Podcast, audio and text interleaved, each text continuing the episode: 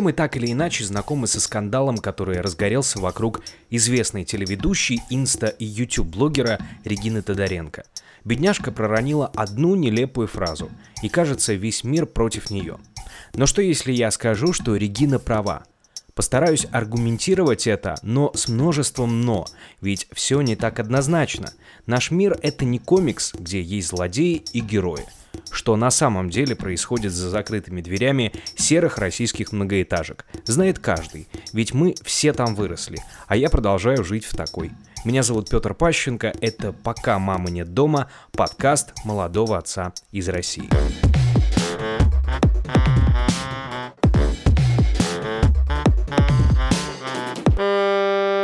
Вот уже месяц Россия живет дома.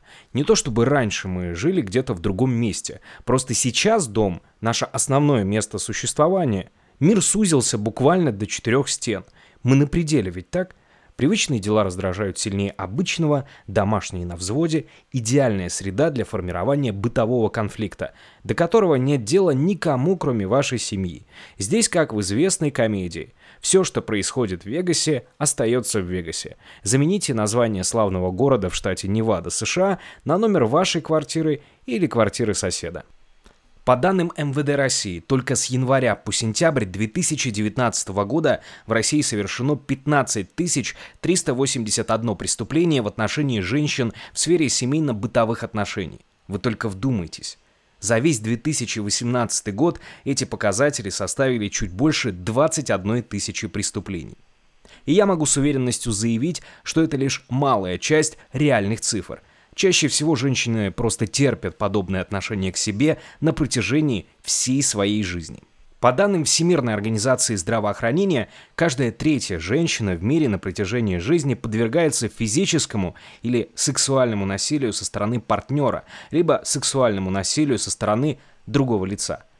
По словам директора центра «Насилию.нет» Анны Ривиной, женщины обращаются в полицию в среднем на седьмой раз избиений. Она утверждает, что в нашей стране полиции не доверяют, туда идут, когда уже нет никаких возможностей. Около 70% пострадавших от насилия обращаются за помощью к некоммерческому сектору и не идут в полицию, не веря, что помощь получат. По мнению Ривиной, часто первые случаи физического насилия происходят, когда женщина находится в положении и уходит в декрет. Она становится более уязвимой, более зависимой. Из-за детей сложнее уйти. Негде жить, не на что кормить. При попытках уйти дети являются механизмом для манипуляции и шантажа. Детей крадут, настраивают против матери. Правозащитница и создатель сети взаимопомощи для женщин «Ты не одна» Алена Попова утверждает, что есть тенденция к увеличению случаев домашнего насилия в России. После декриминализации побоев насильники понимают, что это не преступление, а правонарушение. Если жертва подает заявление, то на нее давит социум, особенно в регионах. А как же дети? Ты повлияешь плохо на детей? По ее словам, существует разница в количестве обращений в кризисные центры между Москвой и регионами. В регионах люди реже обращаются за помощью. И это говорит лишь о том, что в регионах таких центров либо нет, либо о них никто не знает.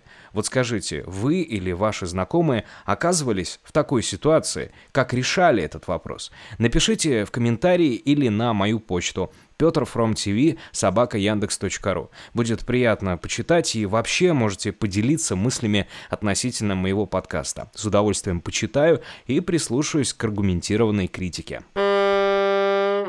Почему я начал говорить о самоизоляции? Все просто. Многие мужчины, кормильцы в семье банально остались без работы, да еще и оказались в замкнутом пространстве.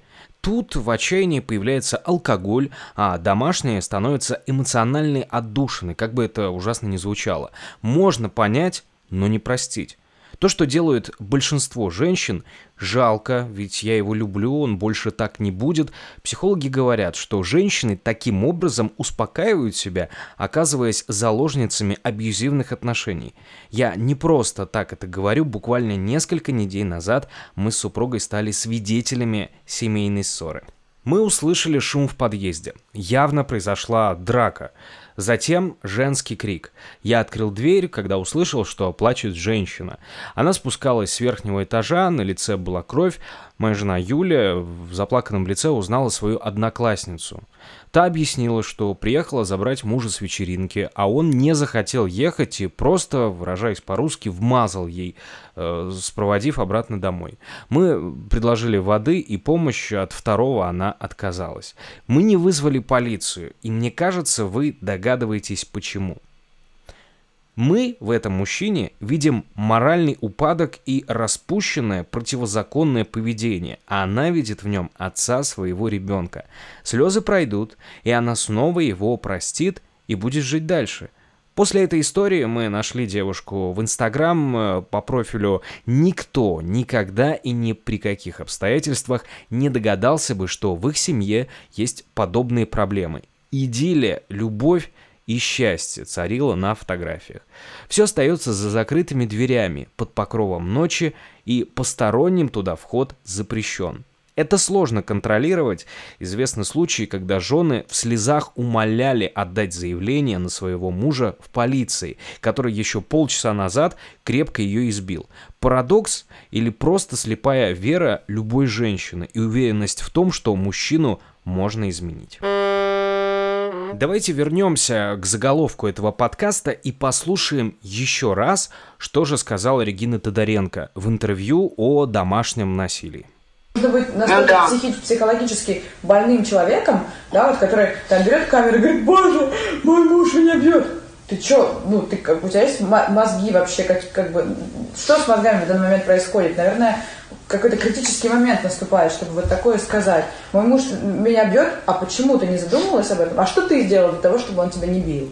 Регина, скорее всего, имеет в виду, что в нашей культуре не очень хорошо выносить ссор из избы.